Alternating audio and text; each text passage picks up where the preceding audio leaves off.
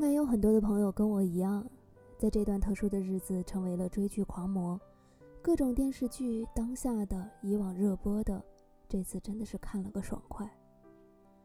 我曾经想，如果说跟随脚步，无论电视还是网络，只要这部电视剧开播，更新一集就看，然后默默的等待下次的更新，并没有说我把哪部电视剧集齐了多少集数之后，再从头一次性看完。将这种便定义为追剧的话，那我应该自始至终只追过一部国产剧，就是《爱情公寓》。我知道他身上的争议有多少，我也知道他被多少人都不看好。可是于我们这群特殊的人而言，我们更知道的是，他陪伴了多少人的青春，成为了多少人。生命里不可缺少的一部剧，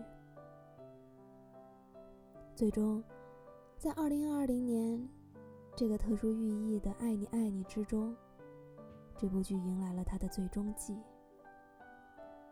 我感动在于导演给了一个非常明确的最终，给我们青春系列剧画了一个圆满的句号，弥补了多少人的遗憾。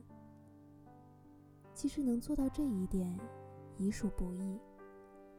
就像我们都在说，做事一定要有始有终。可是往往，也许缺失的遗憾是幻想的美好，但也有最终的句号，迎来了终身的不悔。无论如何，无愧于心，无愧于人。